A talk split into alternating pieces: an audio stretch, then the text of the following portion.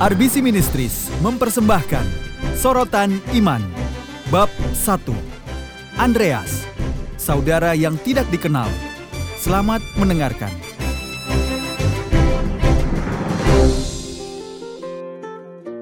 Andreas, saudara yang kurang dikenal.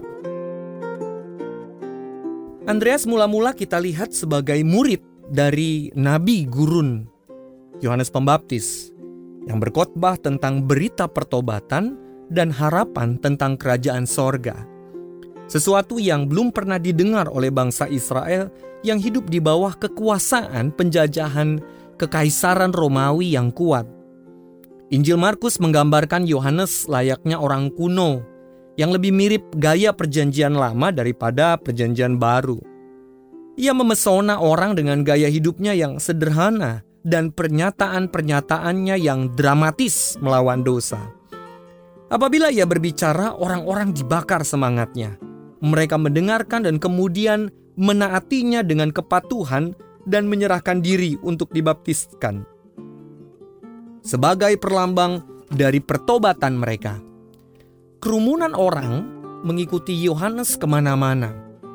Penginjilannya yang penuh karisma membawa harapan kepada rakyat jelata dan menjadi ancaman bagi para pemimpin bangsa.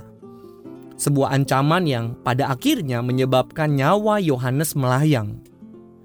Di antara kawanan pengikut yang mengikuti setiap perkataannya terdapat Andreas, seorang pemuda dari Kapernaum dan temannya Yohanes. Ketika Yohanes Pembaptis berdiri di tengah air berlumpur di bagian selatan Sungai Yordan, Waktu itu dia sedang membaptiskan pengikut-pengikutnya dan berkhotbah kepada mereka tentang Mesias yang akan datang. Barisan orang-orang yang menunggu untuk dibaptiskan itu memanjang sejauh mata memandang.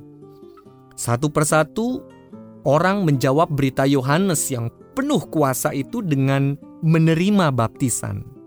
Dan dengan demikian mengakui kebutuhan mereka akan keselamatan jiwa dan melambangkan pengampunan atas dosa-dosa mereka.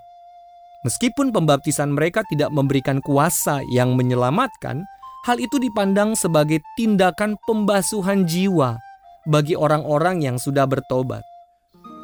Seiring baptisan orang-orang yang terus berderet maju ke dalam air, suasana hati Yohanes tiba-tiba berubah. Ia telah melihat sebuah wajah yang dikenalnya di antara orang-orang yang menunggu itu. Lihatlah, katanya, anak domba Allah yang menghapus dosa dunia. Setelah memperkenalkan para pengikutnya kepada Yesus dari Nazaret, Yohanes mengucapkan kata-kata yang begitu dahsyat. Dialah yang akan membaptis dengan Roh Kudus, dan aku telah melihatnya dan memberi kesaksian. Ia inilah Anak Allah. Pemuda dari Kapernaum itu tentunya merasa tercengang. Ia telah melihat kuasa pelayanan Yohanes Pembaptis dengan begitu dekat dan pribadi. Ia telah melihat banyaknya orang yang menanggapi beritanya itu. Namun sekarang, ketika Yohanes membaptis Yesus, Andreas dan orang-orang lain melihat dan mendengar sesuatu yang lebih mengherankan lagi. Lihatlah, langit terbuka, dan ia melihat roh Allah seperti burung merpati turun ke atasnya. Lalu terdengarlah suara dari sorga yang mengatakan, Inilah anak yang kukasihi, kepadanya lah aku berkenan. Sesuatu yang luar biasa terjadi di sungai Yordan pada hari itu. Andreas baru saja diperkenalkan kepada sang anak Allah, Mesias yang sudah lama dinubuatkan pribadi yang akan menawarkan kepada umat manusia suatu hubungan dengan Allah yang didasarkan pada kasih ilahi dan pengampunan, dan bukan berdasarkan ritual dan ibadah agamawi. Pribadi yang telah datang untuk menjadi anak domba yang dikorbankan. Andreas tidak bersikap ragu-ragu. Ia dengan segera percaya kepada pernyataan Yohanes bahwa Yesus adalah keselamatan yang ditawarkan Allah dan mulai mengikutinya. Dan dengan demikian ia menjadi bagian dari kelompok para rasul. Andreas dan temannya bahkan menjadi dua murid pertama yang dipanggil oleh Yesus. Meskipun teman Andreas ini tidak disebutkan namanya, para cendikiawan selalu mempercayai bahwa dia adalah penulis Injil Yohanes. Dalamnya kepercayaan dan komitmen Andreas akan dinyatakan dalam tindakan pertamanya sebagai pengikut Yesus dan dimantapkan dalam teladan-teladan yang terus dijalankannya di dalam hidupnya.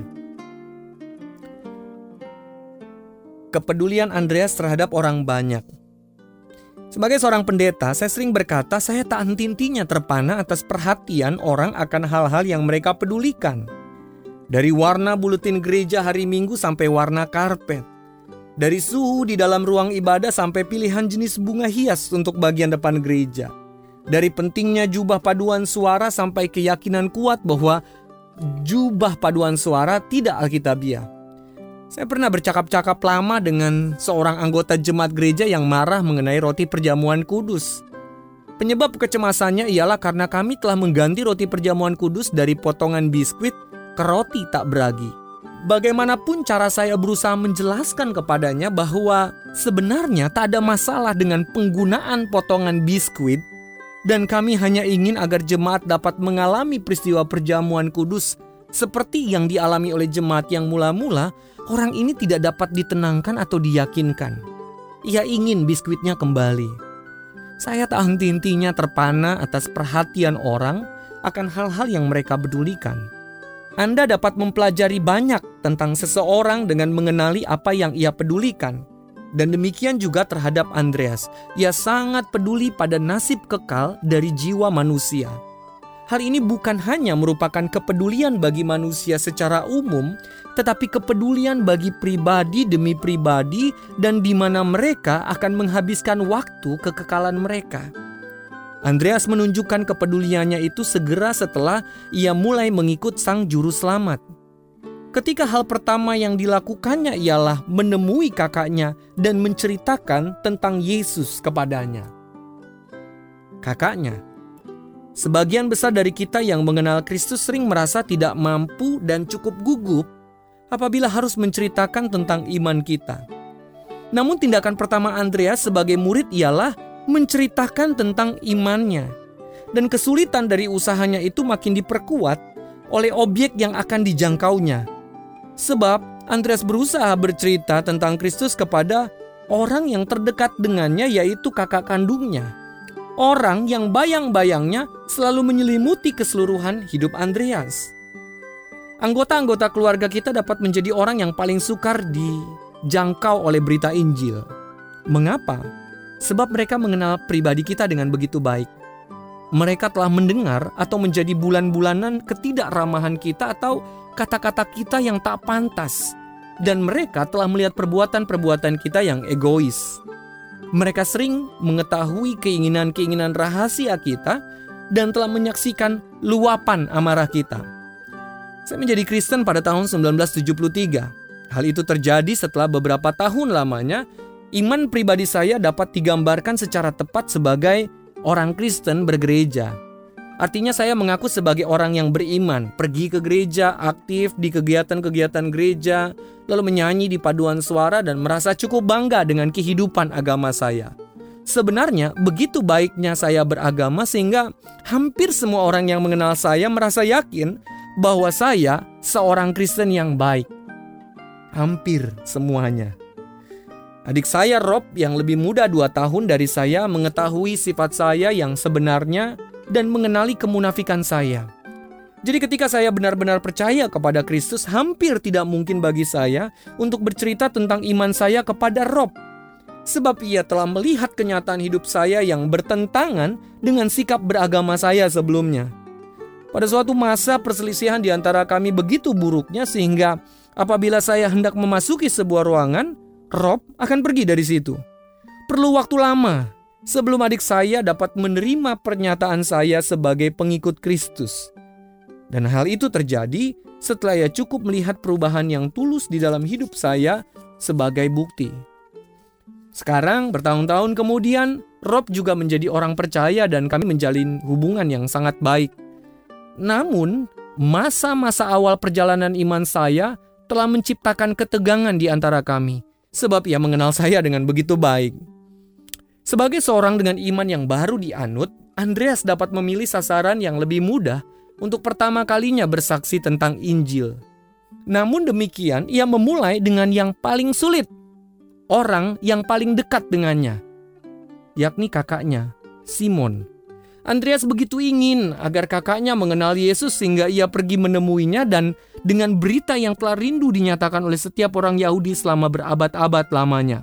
Kami telah menemukan Mesias. Hasil kesaksian Andreas berlipat ganda.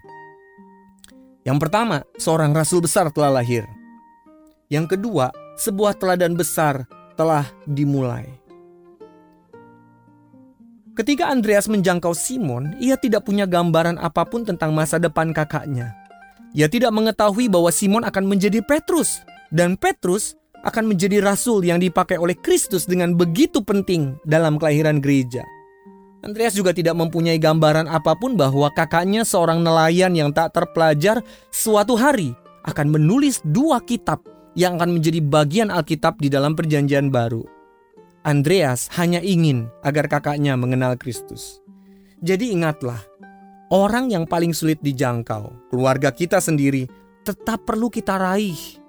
Namun, Andreas tidak membatasi penginjilannya hanya kepada orang-orang yang terdekat dengannya. Seorang anak setiap orang yang kita bawa kepada Sang Juru Selamat dapat menjadi seperti Simon Petrus, sebuah intan rohani sejati yang masih kasar setiap petobat baru memiliki potensi untuk menjadi alat yang berkuasa di tangan Allah yang penuh kuasa. Hal ini mungkin paling nyata di dalam kehidupan orang-orang yang beriman di dalam Kristus pada saat mereka masih muda dan belum dewasa. Seperti yang pernah dikatakan seseorang, apabila seorang sudah tua datang kepada Sang Juru Selamat, ia hanya mempunyai jiwa untuk diberikan kepada Kristus. Tetapi, seorang anak yang beriman tidak hanya mempunyai jiwa, tetapi juga sebuah kehidupan untuk diberikan kepada Tuhan.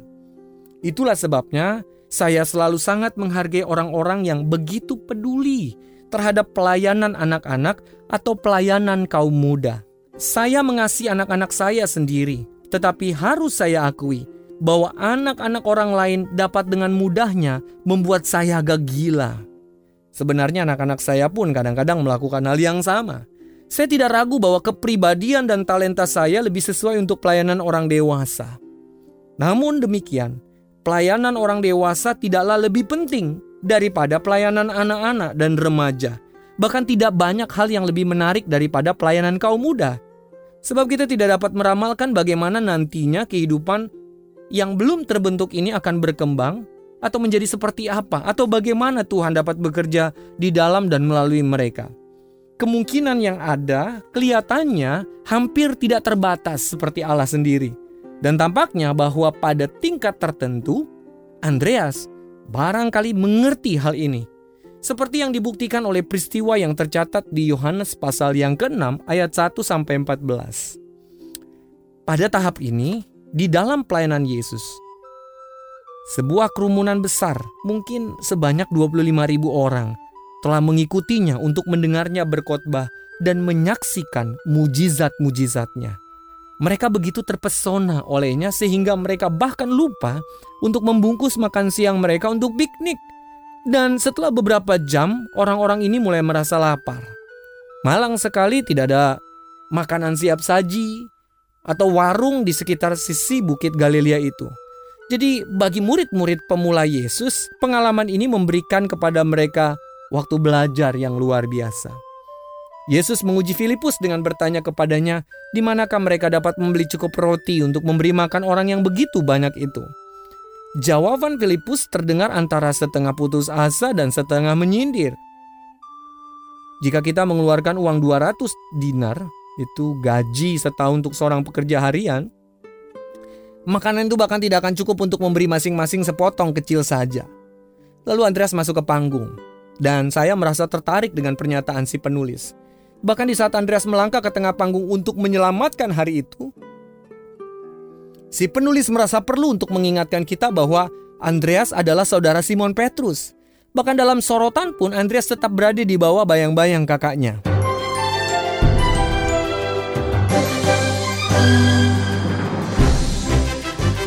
Anda masih bersama kami dalam sorotan iman bersama RBC Ministries.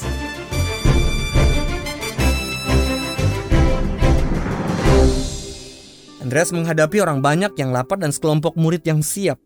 Dan apa yang dilakukannya tentu kelihatan menggelikan untuk setiap orang yang mengerti betapa besarnya masalah itu. Ia membawa seorang anak laki-laki dan bekal makan siangnya kepada Yesus. Dia berkata, di sini ada seorang anak yang mempunyai lima roti jelai dan dua ikan. Namun demikian, bahkan di mata Andreas pun makanan ini sangat tidak memadai. Tetapi apakah artinya itu untuk orang banyak? Begitu katanya. Kini datanglah waktu pengajaran itu dan inilah pelajaran yang perlu dipelajari oleh kedua belas murid itu. Sebagaimana yang ditulis oleh penulis lagu pujian, yang sedikit dapat menjadi banyak apabila Allah berada di dalamnya. Yesus mengambil makan siang roti dan ikan yang tak seberapa itu dan melipat gandakannya untuk memberi makan seluruh kerumunan orang. Ia tidak saja memberi makan kepada mereka, ia memberi mereka sebanyak yang dapat mereka makan. Ia tidak saja memberi mereka sebanyak yang dapat mereka makan, ia menyediakannya dengan begitu berlimpah sehingga masih ada 12 bakul makanan yang tersisa. Ketika melihat mujizat itu, orang-orang itu mau tak mau harus mengakui dia ini adalah benar-benar nabi yang akan datang ke dalam dunia. Semua hal itu terjadi sebab Andreas membawa seorang anak laki-laki kecil yang tampaknya tak penting. Berapa banyak orang lain yang tidak melihat anak ini bahkan tidak mempedulikannya. Namun Andreas membawanya kepada Yesus. Luar biasa.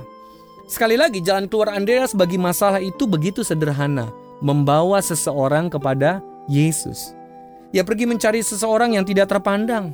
Ia mendorong seorang anak untuk membantu. Ia menyaksikan Yesus mengambil sesuatu yang kecil dan memberkatinya, melipat gandakannya, dan menggunakannya. Bahkan sebagai seorang pengikut yang masih muda imannya, Andreas tampaknya telah belajar sesuatu yang kita semua perlu ingat. Kita menjangkau orang-orang bukan karena apa yang dapat mereka lakukan untuk Yesus, tetapi karena apa yang dapat dilakukan Yesus di dalam dan melalui mereka. Hal ini berarti pertama kita harus menjangkau orang-orang yang tidak terpandang dan juga orang yang berkuasa. Yang kedua, kita harus bersungguh-sungguh dalam menjangkau anak-anak. Yang ketiga, kita harus melihat orang banyak melalui mata Yesus dan membiarkannya mengambil usaha-usaha kita yang lemah dan kemudian memberkati, melipat gandakannya, dan menggunakannya untuk menjangkau orang-orang. sekelompok orang bukan Yahudi.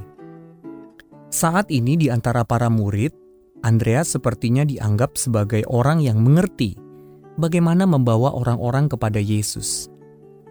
Kita melihat hal ini dengan jelas ketika Yesus dan murid-muridnya berada di Yerusalem untuk merayakan Paskah.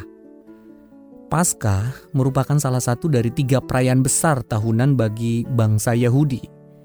Bersama dengan perayaan Pentakosta, Yom Kippur atau Hari Penyesalan Dosa, dan bangsa Yahudi yang mengadakan ziarah datang dari segala penjuru dunia ke bait suci di Yerusalem guna merayakannya. Dan akibatnya kota itu dipenuhi dengan orang-orang yang datang untuk beribadah. Banyak orang bukan Yahudi juga sudah mendengar tentang rabi baru ini dan ingin melihat dan mendengarnya sendiri. Tetapi mereka dihalangi untuk memasuki tempat mengajar di bait suci. Apabila mereka mengunjungi bait suci, mereka hanya diperkenankan berada di halaman luar, karena halaman dalam bait suci hanya diperuntukkan bagi kaum laki-laki Yahudi saja. Sebagai akibatnya, mereka tidak dapat mendengar pengajaran Yesus, sang tabib dari Nazaret. Orang-orang bukan Yahudi tersebut memohon kepada Filipus untuk bertemu dengan Yesus, dan Filipus kemudian meminta kepada Andreas untuk menyampaikannya. Mungkin Filipus merasa tidak nyaman atau bahkan ragu-ragu tentang kelayakan membawa orang-orang bukan Yahudi yang dibenci itu kepada Kristus. Meskipun demikian, ia yakin bahwa Andreas akan mengetahui apa yang harus dilakukannya. Jadi Filipus menyampaikan permohonan orang-orang bukan Yahudi ini kepada Andreas yang tidak ragu-ragu menyampaikan permintaan mereka kepada Tuhan.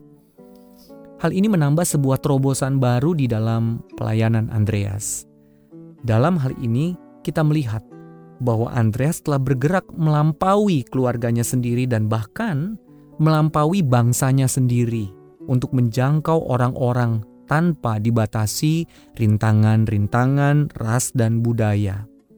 Andreas memberikan tanggapan yang penuh belas kasih dan kepedulian bagi mereka yang berada di luar zonanya yang nyaman, di luar cakupan pemikiran konvensional pada zamannya, di luar dari apa yang dianggap tepat jika perlu, Andreas tidak takut mengambil resiko untuk membawa orang-orang kepada Kristus. Dan inilah inti dari pelayanan misi, membawa Kristus kepada setiap suku bangsa, bahasa, bangsa, dan masyarakat. Sebagai pembawa berita Injil, kita dipanggil untuk menjangkau setiap suku bangsa, untuk melampaui setiap rintangan budaya. Kita tidak hanya melayani orang-orang yang terlihat dan berbicara dan berpikir seperti kita. Hal ini bukanlah konsep yang terlalu rumit, tetapi sesuatu yang begitu berarti dalam pandangan kekekalan dan Andreaslah yang telah membuka jalan bagi kita. Andreaslah yang menjadi teladan dalam hal kepedulian dan belas kasih kepada orang-orang lain agar mereka mengenal dan menemukan apa yang telah diterimanya di dalam Yesus kesempatan Andreas untuk bertumbuh. Dengan mengenali rentannya persaingan di antara saudara kandung, kita juga harus mengenali bahwa besarnya kemungkinan terjadi perselisihan antara Andreas dan Simon Petrus. Meskipun kedua-duanya merupakan murid Tuhan Yesus. Andreas adalah orang pertama yang datang kepada Yesus dan dengan segera membawa saudaranya Petrus kepada Yesus. Meskipun demikian, ia tidak termasuk dalam lingkaran dekat murid-murid Yesus, yaitu Petrus, Yakobus, dan Yohanes. Lingkaran dekat ini menyaksikan bangkitnya putri Yairus dari kematian, peristiwa Yesus dimuliakan, serta kesengsaraan dan kengerian pengalaman di Getsemani. Lingkaran dekat ini melihat semuanya. Yakobus dan Yohanes juga bersaudara, tetapi kedua-duanya termasuk ke dalam lingkaran tersebut. Petrus dan Andreas bersaudara, tetapi Andreas tidak diikut sertakan. Dalam catatan Injil, hanya satu kali kita menemukan Andreas dimasukkan ke dalam kelompok tiga murid terdekat tersebut. Dan itulah waktu ketika mereka mulai bertanya kepada Yesus mengenai pengajarannya. Hasilnya ialah apa yang kemudian disebut sebagai khotbah di Bukit Zaitun. Khotbah ini adalah khotbah kedua setelah khotbah di Bukit bila ditinjau dari panjangnya khotbah dan kepentingan maknanya di antara semua khotbah Tuhan. Dengan diikut sertakannya Andreas dalam kesempatan istimewa satu-satunya ini, ia dapat mendengar beberapa hal yang paling penting dalam ajaran Yesus. Yang pertama, ia mendengar tentang Yesus yang akan kembali lagi. Yang kedua, ia mendengar tentang penghakiman yang akan datang, akibat-akibatnya, dan bagaimana dunia perlu mendengar berita tentang Kristus. Yang ketiga, ia mendengar tentang berbagai ujian dan kemenangan dalam penderitaan yang dialami umat Tuhan dan kembalinya sang juru selamat sebagai pemenang. Yang keempat, ia mendengar bahwa firman Tuhan itu utuh dan dapat dipercaya. Andreas diizinkan untuk melihat tersingkapnya layar dan mendapat hak istimewa untuk mendengar ajaran-ajaran yang tetap penting bagi pengalaman iman kita sendiri saat ini. Mengetahui tentang harapan akan kedatangan Kristus kembali menjanjikan kepada kita masa depan yang lebih baik. Sedangkan ingatan akibat-akibat dosa dan penghakiman Tuhan mendorong serta memotivasi kita untuk menceritakan berita pengampunan Kristus kepada orang lain kebenaran tentang firman Tuhan yang kekal memberi dasar bagi seluruh pemikiran dan cara hidup kita. Andreas mulai mendengar kebenaran-kebenaran yang dahsyat ini dari bibir sang juru selamat sendiri. Ia telah setia menceritakan berita Kristus, kabar pengharapan kepada setiap orang yang ditemuinya. Kini sang tuan menghargai kesetiaannya dengan mengatakan sesuatu yang dahsyat kepadanya. Apa yang Andreas lakukan dan teladankan di dalam usaha-usaha penginjilannya pada akhirnya akan dilipat gandakan menjadi suatu misi ke seluruh dunia. Semuanya ini dimaksudkan untuk melakukan apa yang sudah dilaksanakan oleh Andreas, membawa jiwa-jiwa kepada Kristus sebelum terlambat. Petrus dan Yohanes menceritakan kebenaran-kebenaran yang Yesus ajarkan kepada mereka dengan menulis surat-surat yang kemudian menjadi bagian dari Perjanjian Baru. Akan halnya Andreas, seorang penulis bernama Herbert Locker mengatakan, "Kita dapat meyakini bahwa sebagai orang yang melakukan pelayanan secara pribadi dan bukan secara umum, bibirnya tidak tinggal diam untuk menceritakan." Apa yang sudah didengar dan dipelajarinya dari pengajaran yang luar biasa itu. Setelah khotbah di Bukit Zaitun, Andreas hanya muncul sekali lagi di dalam lembaran Alkitab. Dan hal itu adalah di dalam daftar para murid yang hadir di ruangan atas sambil menunggu datangnya Roh Kudus pada hari Pentakosta. Lalu setelah masa-masa singkat ketika ia mendapatkan sorotan itu, dengan diam-diam Andreas kembali hidup di bawah bayang-bayang ketika kakaknya, Petrus, kembali melangkah ke tengah panggung. Menurut tradisi jemaat mula-mula, Andreas menyerahkan hidupnya bagi pemberitaan tentang salib. Hal itu merupakan hasrat terbesarnya. Setelah melewatkan hari-harinya dengan berkhotbah di Yerusalem, Andreas dikabarkan telah digantung pada salib berbentuk X yang sejak saat itu dikenal sebagai Salib Santo Andreas. Jadi tak dapat disangka lagi, Andreas merupakan orang yang terlupakan di dalam berita dan pelayanan gereja. Namun ia tidak, sekali lagi, tidak akan dilupakan oleh Sang Tuhan yang dikasihi, dilayani, dan diberitakannya. Andreas memang bukanlah Billy Graham pada zamannya, karena peran itu diberikan kepada kakaknya Petrus. Barangkali kita dapat menyandingkan Andreas seperti Edward Kimball. Edward Kimball ini adalah seorang guru sekolah minggu di Boston, Amerika Serikat. Dia begitu terbeban membawa banyak anak laki-laki kepada Sang Juru Selamat Suatu hari ia bercerita tentang Kristus kepada seorang penjual sepatu yang masih muda. Namanya D.L. Moody. Moody kemudian dipakai Allah untuk menjangkau dua bangsa, Inggris dan Amerika. Dengan Injil ketika ia berkhotbah dalam kampanye-kampanye penginjilan yang penuh kuasa dan kemudian mendirikan Moody Bible Institute di Chicago. Di bawah bimbingan Moody, Kemudian ada seorang bernama Wilbur Chapman menerima juru selamat dan menjadi seorang penginjil besar pada generasinya.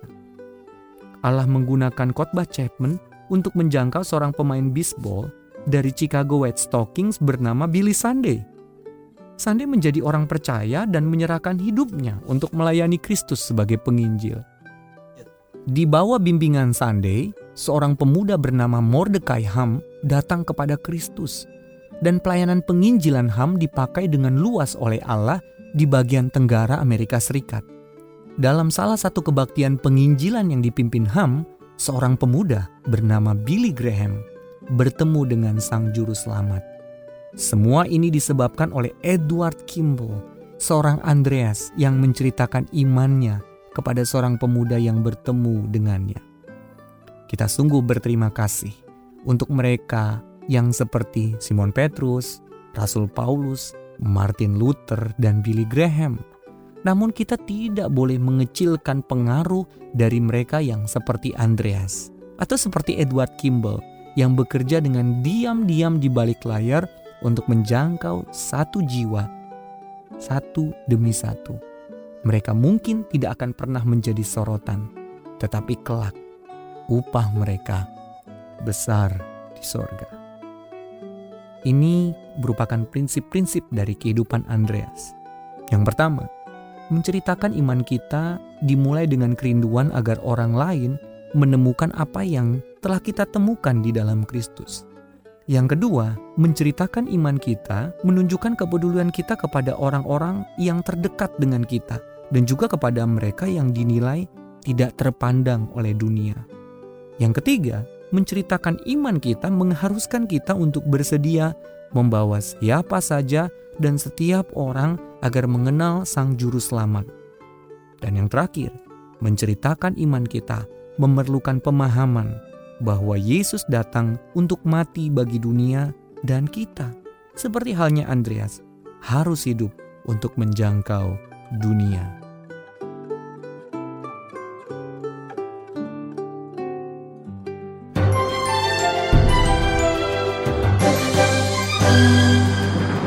Anda telah mendengarkan rangkaian sorotan iman dari bab 1, Andreas, saudara yang tidak dikenal. Persembahan RBC Ministries Indonesia.